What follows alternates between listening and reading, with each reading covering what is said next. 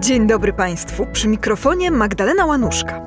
W lutym oczywiście nadchodzi czas na podcast walentynkowy, a miłość w sztuce średniowiecznej to jest temat, który mnie bardzo interesuje. A zatem dziś, w kolejnym odcinku cyklu Sztuka powszechnie nieznana, opowiem o sercu przebitym strzałą w wybranych zabytkach średniowiecznych, ale także o tym, jaki jest związek miłości z pielgrzymką, co na koniec doprowadzi nas do dość zaskakujących wątków uczłowieczonych, żyjących własnym życiem narządów płciowych, oczywiście w kulturze średniowiecznej. Zapraszam do słuchania.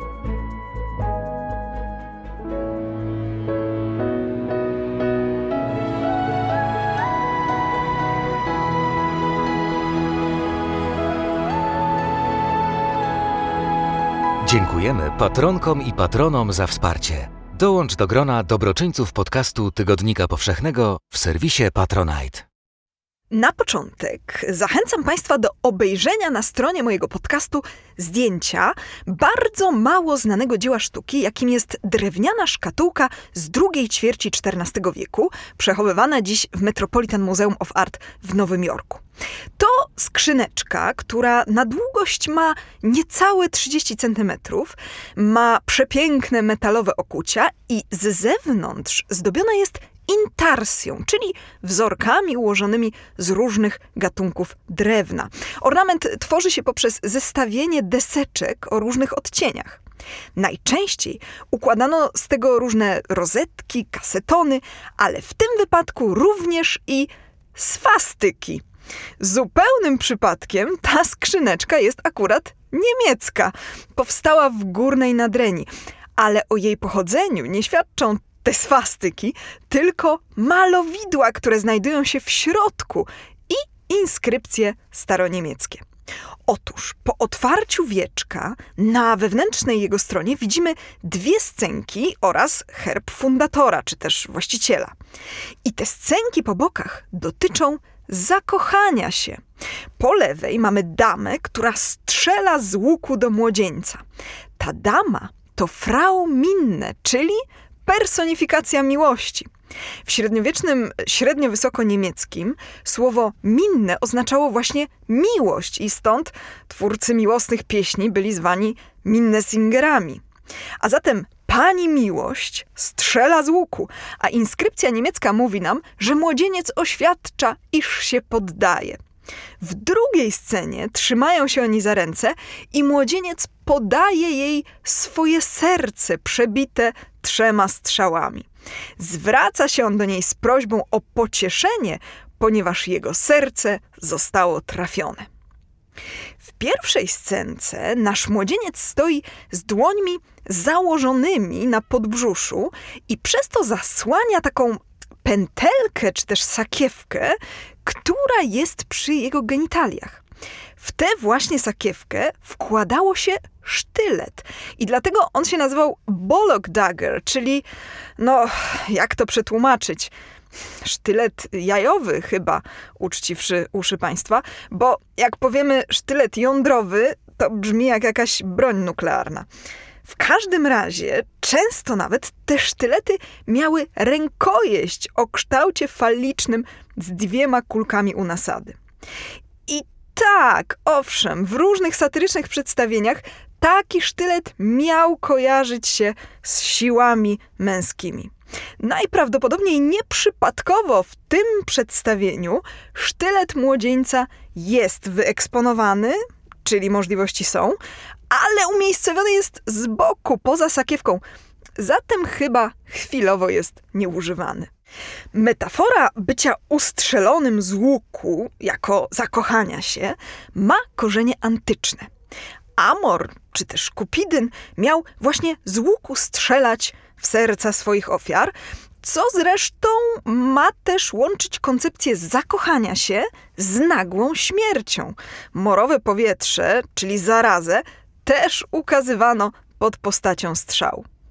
W ogóle muszę Państwu powiedzieć, że Jest jakiś taki mit, jakoby średniowiecze było takie religijne, że wszystko co pogańskie było odrzucane i że dopiero renesans przyniósł ponowne odkrycie dorobku antyku. To oczywiście nieprawda. Literatura grecka i rzymska, a także mitologia były znane i cenione. Bogowie antyczni jak najbardziej występowali w średniowiecznych tekstach i dziełach sztuki. Również Amor, czyli Bóg miłości, na przykład w XIII-wiecznej powieści o róży. W różnych moich y, filmikach albo na blogu już kilka razy odwoływałam się do tego tekstu, ale tutaj powtórzę o co chodzi. To jest poemat starofrancuski, napisany w dwóch częściach. Pierwsza powstała w latach dwudziestych XIII wieku i jej autorem był Guillaume de Lory, o którym właściwie nic nie wiemy. I ta pierwsza część to alegoryczna opowieść o dwornej miłości. Bohaterem jest kochanek, który przybywa do pełnego personifikacji ogrodu i tam zakochuje się w róży, którą pragnie zerwać to zakochanie się jest przedstawione właśnie tak, że skrzydlaty Bóg miłości, czyli Amor, przeszywa kochanka strzałą. Czasami ukazywano Amora, jak strzela kochankowi w oko, bowiem nasz bohater zakochał się od pierwszego wejrzenia, zapałał rządzą, gdy tylko spojrzał na piękną różę. W powieści o róży kochanek składa Amorowi hołd i staje się poddanym miłości. Już teraz na stronie mojego podcastu możecie Państwo zobaczyć średniowieczne miniatury z rękopisu powieści o róży przechowywanego w Warszawie, które ilustrują to spotkanie kochanka i Boga miłości. Oczywiście róża symbolizuje dziewczynę. Zostaje ona zamknięta w zamku i poemat się urywa, prawdopodobnie dlatego, że nastąpiła śmierć autora ale 40 lat później tekst został dokończony przez Jeana de Meun, który był pochodzenia mieszczańskiego i on w tej drugiej części po prostu trochę obśmiał te ideały dwornej miłości. Ostatecznie następuje szturm na zamek, który udaje się zdobyć wojskom Amora i bogini Wenus, a więc mamy tutaj kolejną mitologiczną postać, zresztą tam w sumie jest ich znacznie więcej. No i na koniec kochanek zrywa upragnioną różę, czyli następuje seks. I tutaj kolejna ciekawa sprawa. Otóż częściowo zmienia nam się metafora. Oto kochanek przedstawia siebie jako pielgrzyma. To kolejny kulturowy motyw podążania za ukochaną, zalotów przedstawionych jako wyprawa, pielgrzymka właśnie, droga pełna trudów, na końcu której spodziewamy się dotrzeć do sakrum. Pielgrzym w wizualnej kulturze średniowiecza charakteryzował się specyficznym strojem. Miał kapelusz, torbę podróżną oraz laskę, która miała pomagać w wędrówce. W naszej powieści o róży kochanek pielgrzym chwali się, że natura hojnie wyposażyła go w sprzęty niezbędne do tej pielgrzymki. Ma bowiem kostur twardy i sztywny, a także sakiewkę, w której znajdują się dwa młoteczki. W tej sytuacji róża, czyli dziewczyna, staje się po prostu sakralnym celem, świątynią, w której za zasłoną ukryte są najświętsze relikwie. Tak oto brzmi fragment poematu w tłumaczeniu Małgorzaty Frankowskiej-Terleckiej oraz Teresy Giermak-Zielińskiej. Podniosłem nieco tę zasłonę, która relikwie okrywała i już się zbliżam do figurki, chcąc być najbliżej sanktuarium. Pobożnie ją ucałowałem i, aby ją dokładniej poznać, chcę kostur w to okienko wsadzić, tak by sakiewka zeń zwisała. No i proszę Państwa, wśród ilustracji średniowiecznych rękopisów powieści o róży oczywiście znajdziemy dość dosłowne przedstawienie tego aktu. Dziewczyna ma w miniaturze formę posągu, przy czym zamiast nóg ma dwie kolumny, a między nimi jest podłużne wąskie okienko. Nasz pobożny pielgrzym klęka, całuje rzeźbę, jedną ręką odsuwając zasłonę, ale w tym czasie drugą ręką pakuje swój kostur w owo okienko. Do kostura w rzeczy samej przyczepiona jest sakiewka. Zapraszam na stronę mojego podcastu, gdzie znajduje się reprodukcja ilustracji z rękopisu francuskiego pochodzącego z przełomu XIV i XV wieku, dziś przechowywanego w Bibliotece Uniwersyteckiej w Walencji. Sztuka powszechnie nieznana. Opowiada Magdalena Łanuszka. Jeżeli sądzicie Państwo, że to brzmi bluźnierczo, żeby niezobowiązujący pozamałżeński seks porównywać do pobożnej pielgrzymki, to być może zaskoczę Państwa czymś jeszcze bardziej obrazoburczym. Otóż tak się składa, że w średniowieczu były produkowane odznaki pielgrzymie, które odwoływały się do kontekstów sakralnych, ale miewały formę zantropomorfizowanych genitaliów. Na przykład zachowała się taka przypinka, która przedstawia męskie narządy płciowe, obdarzone nóżkami i rączkami, które w procesji niosą na piedestale żeński narząd płciowy zwieńczony koroną. Najwyraźniej jest to obiekt ich czci. I w efekcie mamy groteskowo-erotyczną satyrę w odniesieniu do pobożnej, religijnej procesji. Odznaki pielgrzymie były bardzo popularnym towarem, masowo produkowanym. To były takie broszki albo zawieszki, najczęściej z cyny lub z ołowiu, noszone przy płaszczach, przy torbach, przy kapeluszach, które mogły służyć jako potwierdzenie, że było się na pielgrzymce, że odwiedziło się jakieś sanktuarium. No, takie pamiątki po prostu. Zdecydowana większość odznak pielgrzymich miała formę przedstawień religijnych, najczęściej związanych z danym sanktuarium, na przykład odwzorowujących kultowy obraz czy relikwiarz. Dzisiaj zresztą jest podobnie. Odwiedzając Jasną Górę, bez problemu kupimy rozmaite pamiątki, zawieszki czy przypinki z Matką Boską Częstochowską. Czasem zdarzało się, że jakieś sanktuarium miało swój własny symbol. Na przykład muszla świętego Jakuba służyła jako pamiątka odwiedzin Santiago de Compostela. Bardzo często tego typu odznaki pielgrzymie kolekcjonowali żebracy. W ten sposób pokazywali, że wędrują pobożnie przez świat, że nie są zwykłymi włóczęgami i że warto dać im jałmużnę, bo oni potem się za nas pomodlą w jakimś kolejnym świętym miejscu do którego dotrą. Te masowo produkowane drobne przedmioty najczęściej dzisiaj odnajdują się w ramach różnych wykopalisk. W rozmaitych kolekcjach są ich setki. I wśród nich są także takie, które przedstawiają na przykład uskrzydlone męskie genitalia albo żeńskie genitalia ubrane w strój pielgrzymi, w kapeluszu i z laską oraz nawet z różańcem. Oczywiście badacze mają spory problem z interpretacją takich przedstawień. Czy były to po prostu sprośne żarty z religii? Czy były to amulety mające zapewnić siły witalne? A może rzeczywiście związane były z pielgrzymkami, mającymi na celu wymodlenie upragnionego potomstwa?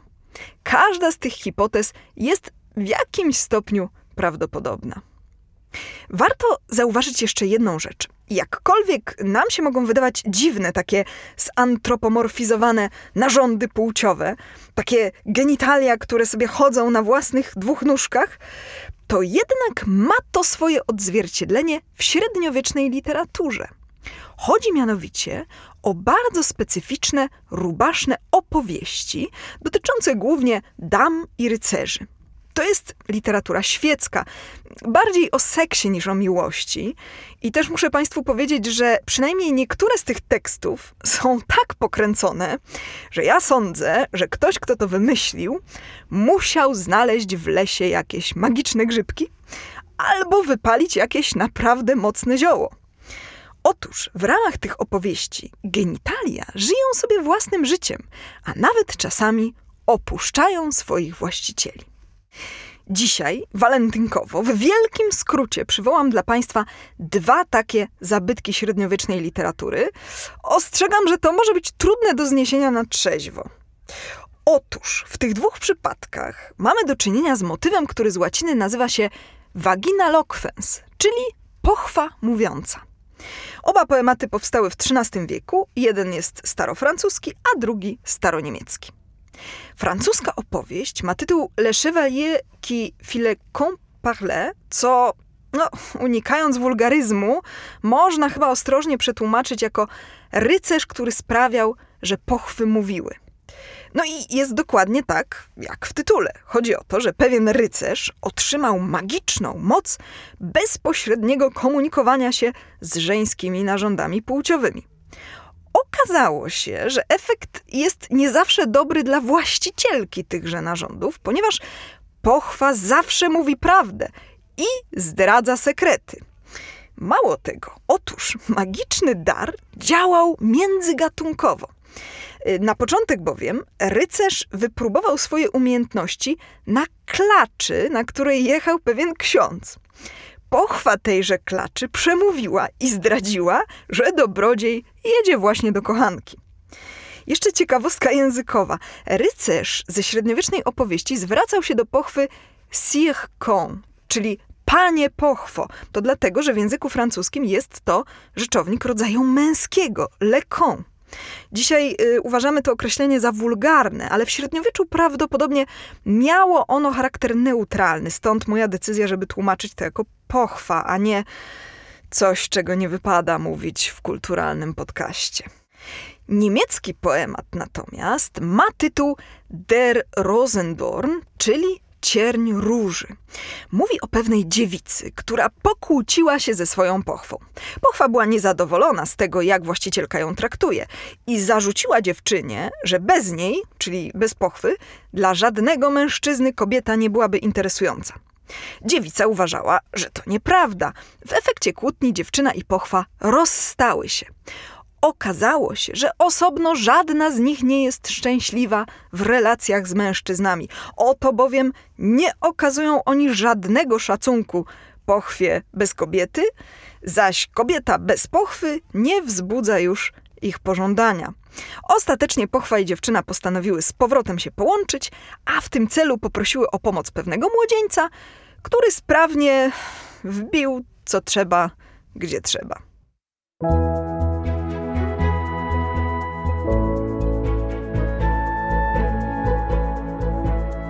Średniowieczne teksty i dzieła sztuki wcale nie gloryfikowały miłości czystej. Wręcz przeciwnie, seksualność była niezwykle ważnym elementem przedstawianych relacji damsko-męskich.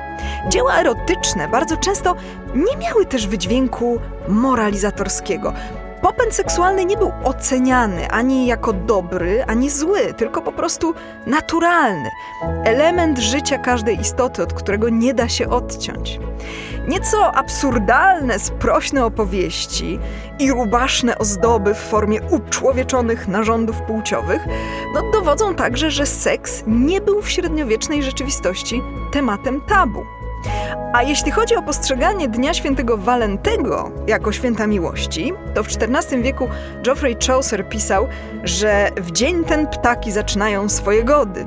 A potem w źródłach angielskich już w XV i XVI wieku powracają motywy walentynkowe w kontekście zalotów i miłości. Nie jest zatem prawdą, że walentynki to współczesne amerykańskie święto.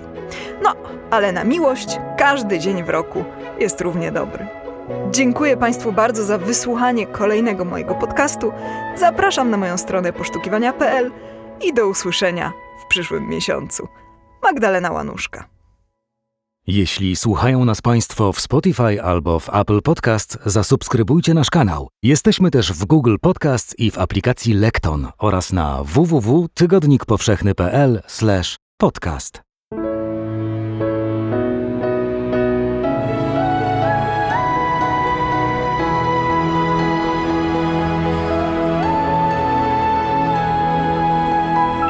Podcast powszechny. Weź, słuchaj.